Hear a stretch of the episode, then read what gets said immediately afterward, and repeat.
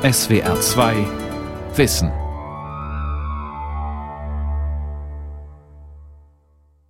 Mit der SWR 2 Aula und dem Thema zum 50. Todestag Adornos der Philosophie-Titan am Mikrofon Ralf Kaspari.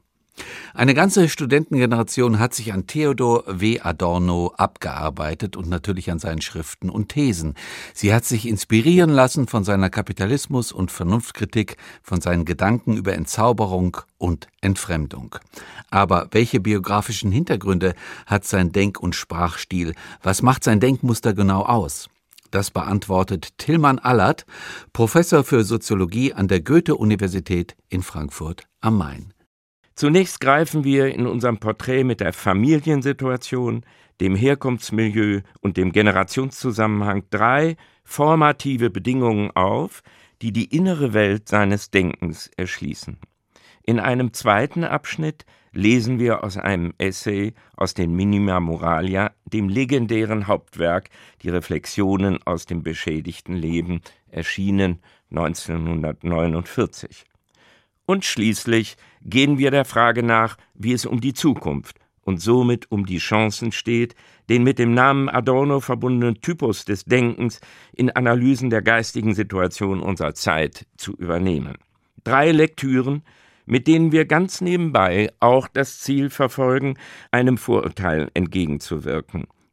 Einem Vorurteil, das die sogenannte Frankfurter Schule, besonders die Arbeiten Adornos, von Beginn an begleitet hat. Die Texte seien esoterisch, allenfalls Experten zugänglich oder gar schlicht unverständlich. Adorno zu lesen ist gewiss nicht immer leichte Kost. Dennoch, viele seiner Arbeiten atmen bei allen Einwänden, von denen wir noch hören werden, eine geistige Frische, sind von fortwährender Aktualität und intellektuellen Tiefe, dass es ein Vergnügen ist, sich mit ihnen zu beschäftigen. Adorno, geboren am 11. September 1903 als Theodor Ludwig Wiesengrund Adorno in Frankfurt am Main geboren, wächst in einer Situation doppelter Behütetheit auf. Das jüdische Herkunftsmilieu, sein Vater war als Weinhändler stadtbekannt und in seinem Beruf zu Ansehen gekommen, bestimmt die geistigen Interessenlagen des jungen Adorno. Doppelt behütet, das bezieht sich auf eine Besonderheit seiner frühen Familienerfahrung. Neben seiner Mutter Maria Cavelli Adorno nimmt sich deren jüngere Schwester Agathe, auch sie eine frühere professionelle Musikerin, der Förderung des jungen Adorno an. Kaum verwundert es, dass diese Konstellation zumal bei einem Einzelkind Spuren hinterlässt. Sie begründet eine Verletzbarkeit der Sinne, eine Qualität bürgerlichen Behütetseins, unter der die Unerschrockenheit des angstfreien Denkens gedeiht, wie Jürgen Habermas, der wohl berühmteste Schüler und Nachfolger Adornos, über seinen Lehrer schreibt. Der Klang, die kompositorische Anlage der Töne zählen zu den Initialerinnerungen des jungen Adorno, die wie selbstverständlich mit dem Klavierunterricht das Einüben der Musik als Motiv vorbereiten, ihn zu eigenen Kompositionen veranlassen, wie auch die frühe Schulung der Interpretation freisetzen, in Form von Theater und Musikkritiken, mit denen er sich ganz jung literarisch hervortut. Die Musik steht im Zentrum seiner ersten beruflichen Interessen, seiner frühen Aufmerksamkeit auf Sinnwelten, die sich dem einfachen Verstehen zunächst verschließen. Der Spur dieser Vorliebe folgt im Anschluss an die Promotion in Philosophie die Übersiedlung nach Wien, wo er bei dem Komponisten Alban Berg Komposition lernt und bei dem berühmten Klavierpädagogen Eduard Steuermann Klavierunterricht nimmt. Überspringen wir die Abfolge einzelner biografischer Stationen, zu denen, wie wir gehört haben, zweifellos gehört, dass er mit 17 Jahren das Studium der Philosophie beginnt und nach sechs Semestern mit einer philosophischen Promotion über den Phänomenologen Edmund Husserl abschließt. Und kommen wir gleich auf einen zweiten sozialisatorischen Raum zu sprechen, der weichenstellend wird für die Kontur seines Denkens. Adorno als Jugendlicher ist ohne den elf Jahre älteren Siegfried Krakauer nicht zu denken. Krakauer hatte seinen Beruf als Architekt nach Ende des Ersten Weltkriegs aufgegeben und als Journalist für die Frankfurter Zeitung gearbeitet. Die Freundschaft, die im Jahre 1921 beginnt, öffnet dem jungen Adorno unter einer Art Mentorenschaft des Älteren die geistige Welt der Philosophie und Soziologie.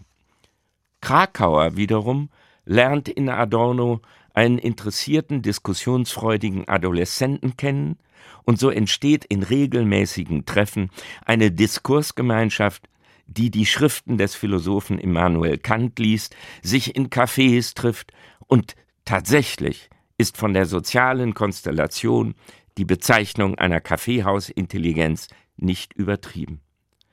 Typisch für diese Milieuerfahrung sind zeitintensive Debatten mit einer hohen argumentativen Intensität und dabei keineswegs bierernst, wie man es vermuten könnte, sondern mit der für die Adoleszenz charakteristischen Neigung zu Weltschmerz gepaart mit Selbstironie. Adorno erinnert sich.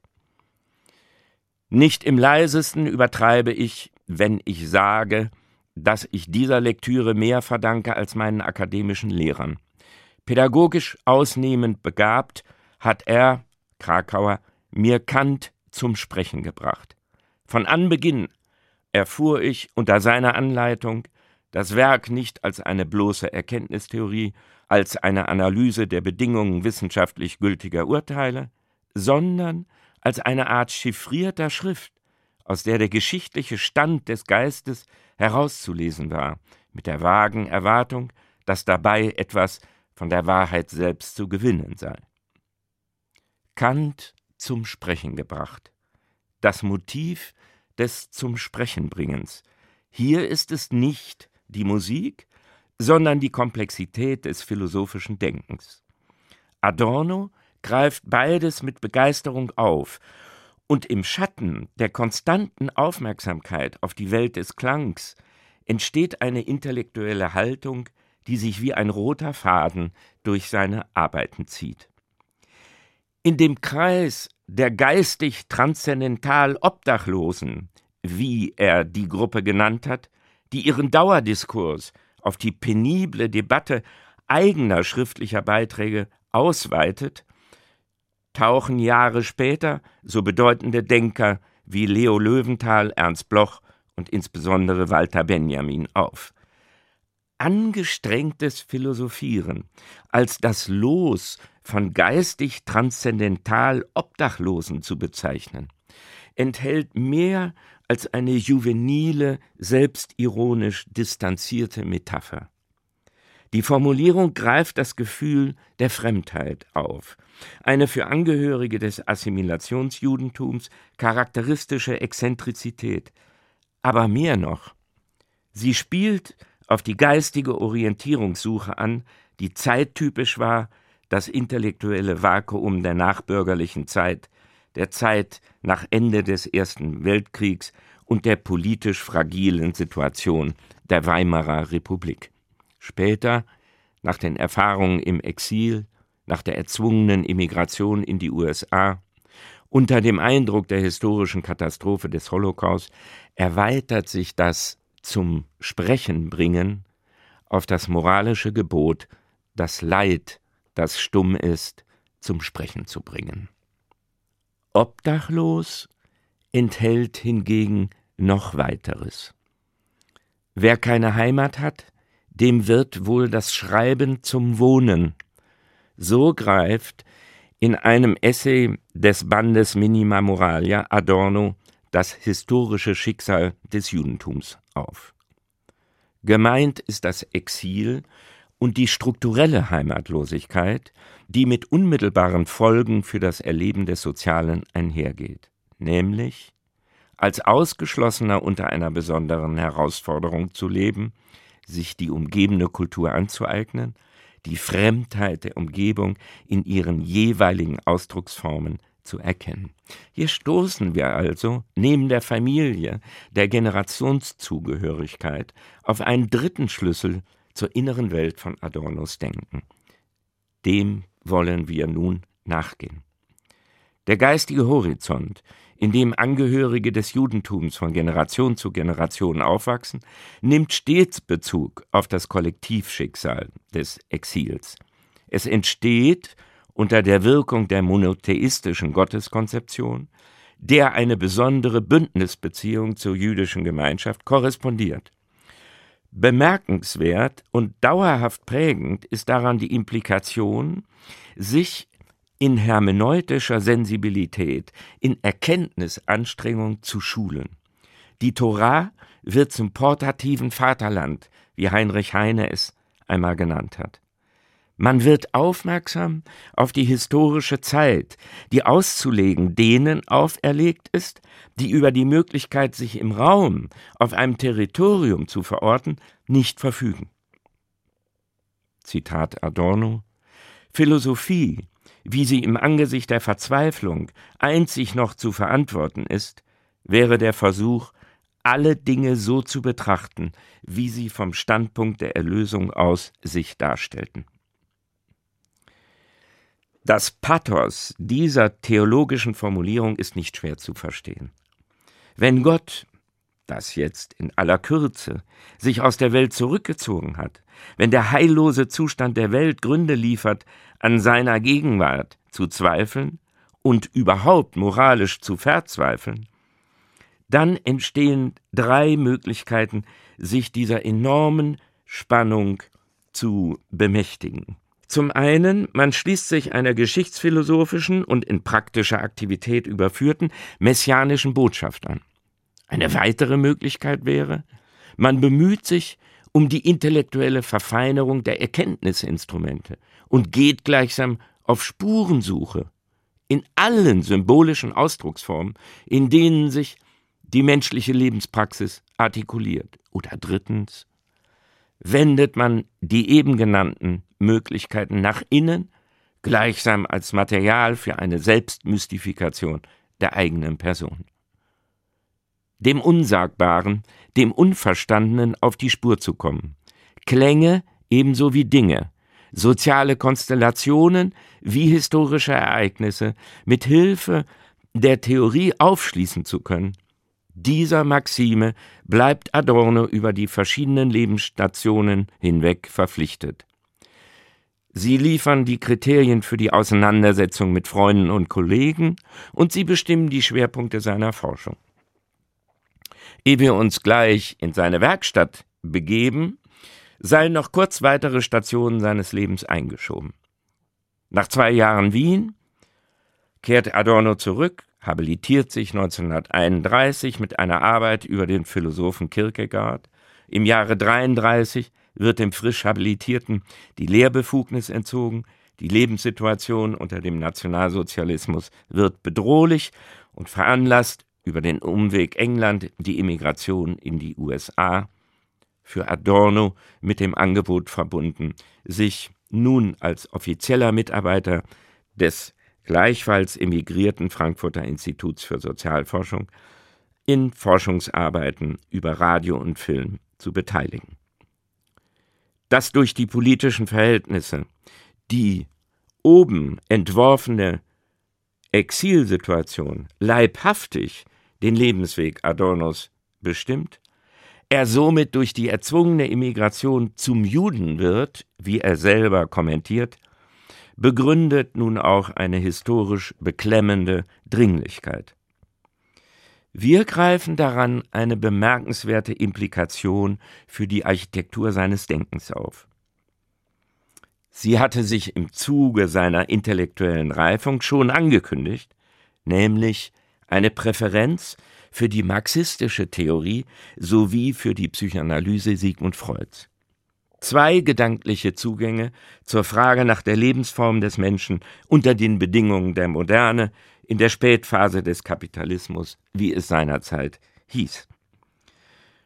Unter dem schmerzenden Eindruck der historischen Ereignisse, des Zusammenbruchs der Weimarer Republik, des Zivilisationsbruchs unter der nationalsozialistischen Diktatur, der Judenverfolgung und Ermordung, werden in dem Konzept von Entfremdung und dem Konzept der Verdrängung die eben genannten Theorien zu einer unheilsprophetischen Diagnose gebündelt. Zwar in geradezu überwältigender Plausibilität, jedoch um den Preis der Schließung der Perspektiven. Sichtbar wird diese Perspektivenverengung in Adornos Werk am Totalitätsbegriff. Dieser Begriff avanciert in Adornos Denken zu einem analytischen Begriff, der die gegebene soziale Ordnung zu erschließen hat. Das Ganze des Lebens, der Zustand der Welt, erscheint dabei stets schon als ein Entfremdeter, als ein Unwahrer.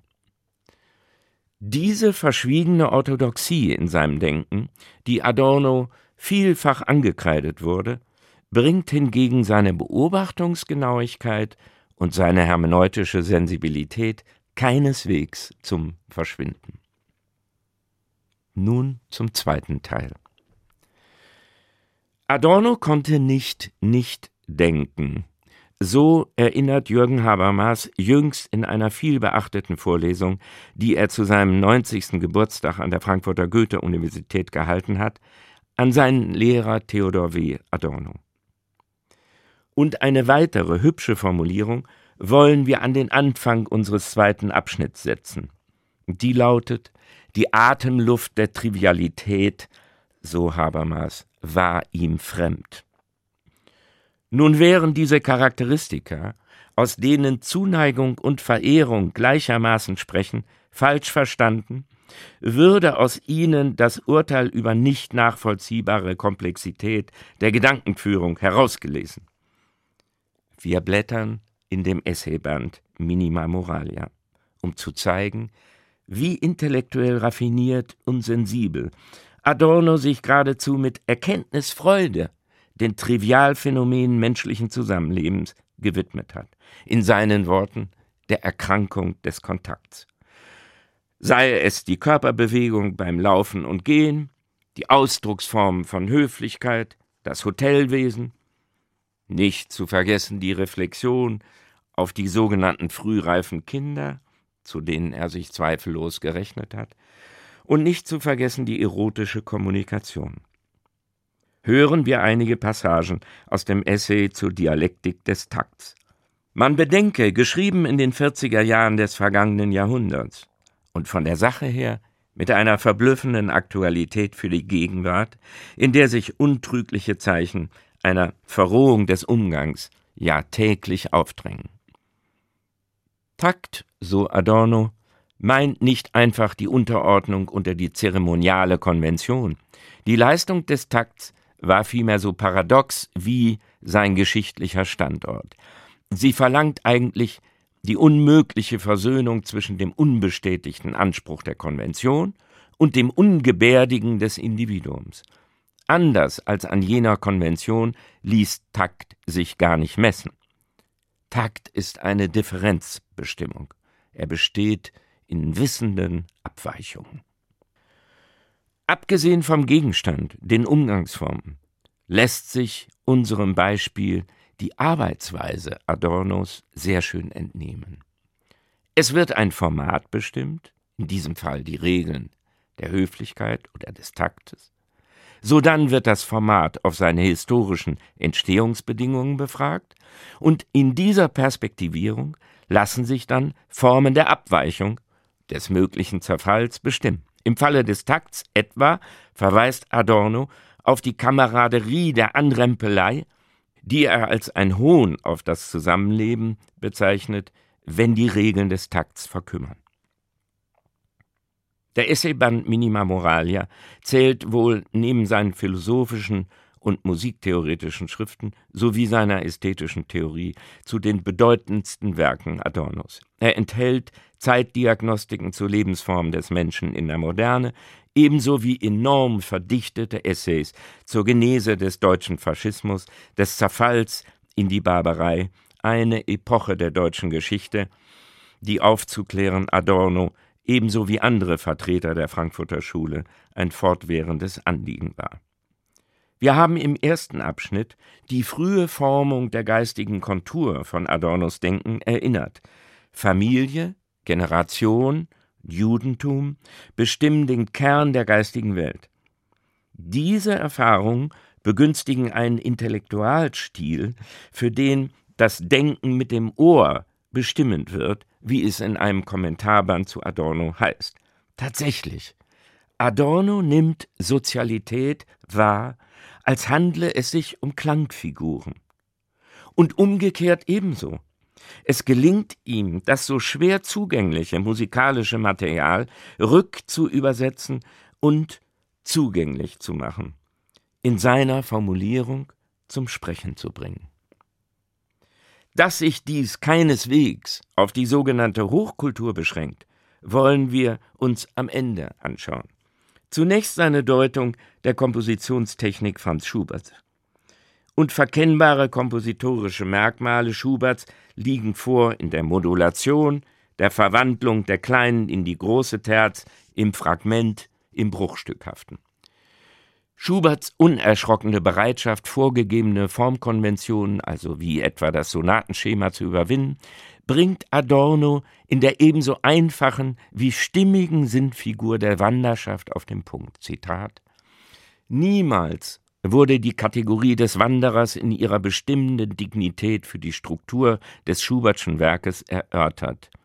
Schuberts Themen wandern nicht anders als der Müller oder der, den im Winter die Geliebte verließ. Nicht Geschichte kennen sie, sondern perspektivische Umgehung. Es erklärt sich damit Schuberts Neigung, das gleiche Thema zwei, dreimal in verschiedenen Werken und verschieden zu exponieren. Zitat Ende. Kommen wir zu unserem zweiten Beispiel. Dass in seiner Herkunftsfamilie viel musiziert wurde, haben wir gehört. Aber können Sie sich, meine Damen und Herren, vorstellen, dass bei Adornos einst mit Begeisterung und Lust an der Albernheit etwa der Gassenhauer getrellert wurde, Tante Paula liegt im Bett und isst Tomaten? Kaum bekannt und für uns wenig überraschend ist, dass eben nicht nur die Hochkultur, sondern ebenso auch Schlager Gegenstand der Interpretation wurden. So etwa der berühmte Song aus den 20er Jahren, der auch heutzutage noch gern gehört wird, Ich küsse Ihre Hand, Madame. Dazu schreibt er Der Schlager des stabilisierten Europa. Der Text hat einen klaren Sinn. Werbung unter der Konvention, Ironie gegen die Konvention zugleich. Es gibt wieder den privaten Flirt, unverbindlich, ungefährlich, die Passionen bleiben von der Konvention umfangen, gemildert, man spricht manchmal davon, es liegt einem nicht so sehr viel daran. Nur die Demokratie des Handkusses ist bloß scheinbar, denn die neuen Bürger küssen die Hand ja nicht nur, damit sie für etwas Höheres gelten. Kurz, die Dialektik des Schlagers führt tief ins Klassenbewusstsein. Das Ganze klingt angelangt. Endlich hat man wieder Zeit, man kann bei sich selber bleiben. Der Erfolg des Schlagers ist das Behagen eines von allen gewünschten Home, das hier denen vorgetäuscht wird, die es nicht haben. So ist man heute wieder bei sich selbst, ohne dass man ein Selbst wäre, bei dem man ist. Wahrhaftig eine schöne Stelle, die im Horizont seines Werkes wirklich schön ist. Das Werk des Gelehrten Theodor W. Adorno ist eine Fundgrube und keineswegs eine Lektüre nur für Experten der Philosophie, der Musikkritik oder der Soziologie. Wir sprachen zu Beginn vom Lesevergnügen, das die Texte bereiten. Zu diesem Vergnügen trägt in einem nicht unerheblichen Maße die Tatsache bei, dass seit einigen Jahren Manuskripte seiner Vorlesungen veröffentlicht werden. Und im rhetorischen Format der Vorlesung lässt sich ohne Not verfolgen, wie souverän hier jemand komplexe Gedankengebäude Schritt für Schritt vor einem Publikum von Novizen ausbreitet. Dennoch, trotz anhaltender Aktualität seines Werks, gibt es drei Gründe, seiner Perspektive nicht umstandslos folgen zu können. Es irritiert die suggestive Zerfallsdiagnostik, die vielen seiner Beiträge unterlegt ist.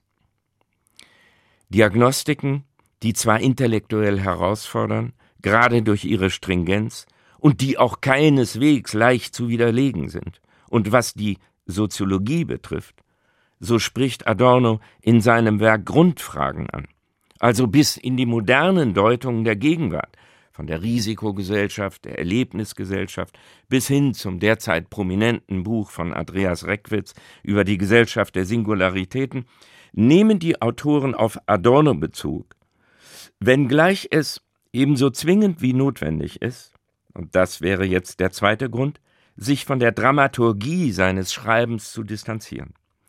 Nicht, weil er ein Kind seiner Zeit ist und weil jede Generation ihren eigenen Zugang zu den Erscheinungen der Welt finden muss.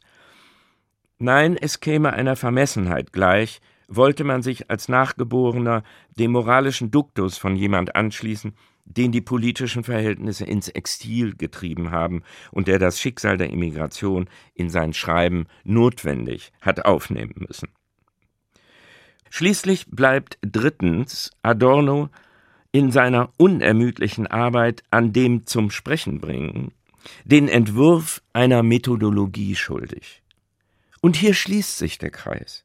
Und wir kommen am Ende unserer Würdigung noch einmal auf den Anfang seiner geistigen Formung zurück. Es gehört zur unnachahmlichen Treffsicherheit seiner Analysen, dass Adorno sich auf seine Intuition verlassen kann. Denken wir an das hochbegabte Kind, das beim Einschlafen aus der Ferne des Wohnzimmers den Tönen von Beethovens Appassionata lauscht. Die Intuition hingegen ist von Suggestivität nicht frei. Auf jeden Fall ist sie methodologisch blind. Und es ist gerade diese Auslassung, die die Arbeiten Adornos zum Gegenstand anhaltender, theoretischer und methodologischer Debatten werden lässt. Aber diese Debatten sprechen für die Vitalität seines Denkens. Dass Adorno nun selbst das Strittige und Erkenntnisoffene des Verstehens keineswegs fremd war, wird an nichts so deutlich wie an zwei Arbeiten, die unabgeschlossen geblieben sind. Und es sind gerade diese Arbeiten, die ich neben den schon erwähnten Minima Moralia ausdrücklich zur Lektüre empfehle. Es handelt sich um das Beethoven-Buch sowie um die Arbeit mit dem Titel Theorie der musikalischen Reproduktion. Zwei Textsammlungen, Versuche nur, aber mit grandiosen essayistischen Passagen, die gerade in ihrer Unvollständigkeit dazu einladen, an dem faszinierenden Bemühen dieses Gelehrten teilzuhaben, das Ungesagte, das Unverstandene in das Medium des Sprechens zurückzuholen. Und ganz zum Schluss ein Zugang zum Utopischen, das für Adorno nicht nur der Kunst innewohnt, sondern im unbefangenen Zugang zur Welt, wie sie dem Kind nur möglich ist. Marcel Proust wurde für Adorno eine exemplarische Figur. Im Durchgang durch dessen literarisches Werk wird das Kind als Adornos Held erkennbar. Zitat noch das erwachsene Leben wird von Proust mit staunenden und fremden Augen angeschaut. Proust hat überhaupt die falsche Reife der Resignation nicht mitgemacht. Er hat der Möglichkeit ungeschmälerter Erfahrungen aus der Kindheit die Treue gehalten und mit aller Reflexion und Bewusstheit des Erwachsenen die Welt so undeformiert wahrgenommen wie am ersten Tage. Die Treue zur Kindheit ist eine zur Idee des Glücks, dass Proust um nichts in der Welt sich wollte abhandeln lassen. Zitat Ende. Dieses Zitat klingt im Lichte von Werk und Person Adornos wie ein Selbstgespräch. Kindheit bedeutet für Adorno eine Erfahrung des Geborgenseins, aber eben auch eine Erfahrung, die verbunden ist mit dem Vermögen, die Welt neu zu sehen. Fremdheit und Kindheit avancieren für ihn somit zu zwei spannungsvollen Voraussetzungen für das Erkennen der Welt. Kaum jemand hat sich je auf das Versprechen dieser beiden Erfahrungen so nachhaltig eingelassen wie Adorno. Das war die SWR2 Aula mit dem Thema zum 50. Todestag Adornos, der Philosophie-Titan. Sie hörten eine Sendung von und mit Tilman Allert, Professor für Soziologie an der Goethe-Universität in Frankfurt am Main. Sie können diese und alle anderen Sendungen wie immer nachhören und nachlesen. Infos dazu finden Sie auf der Homepage www.swr2.de-aula.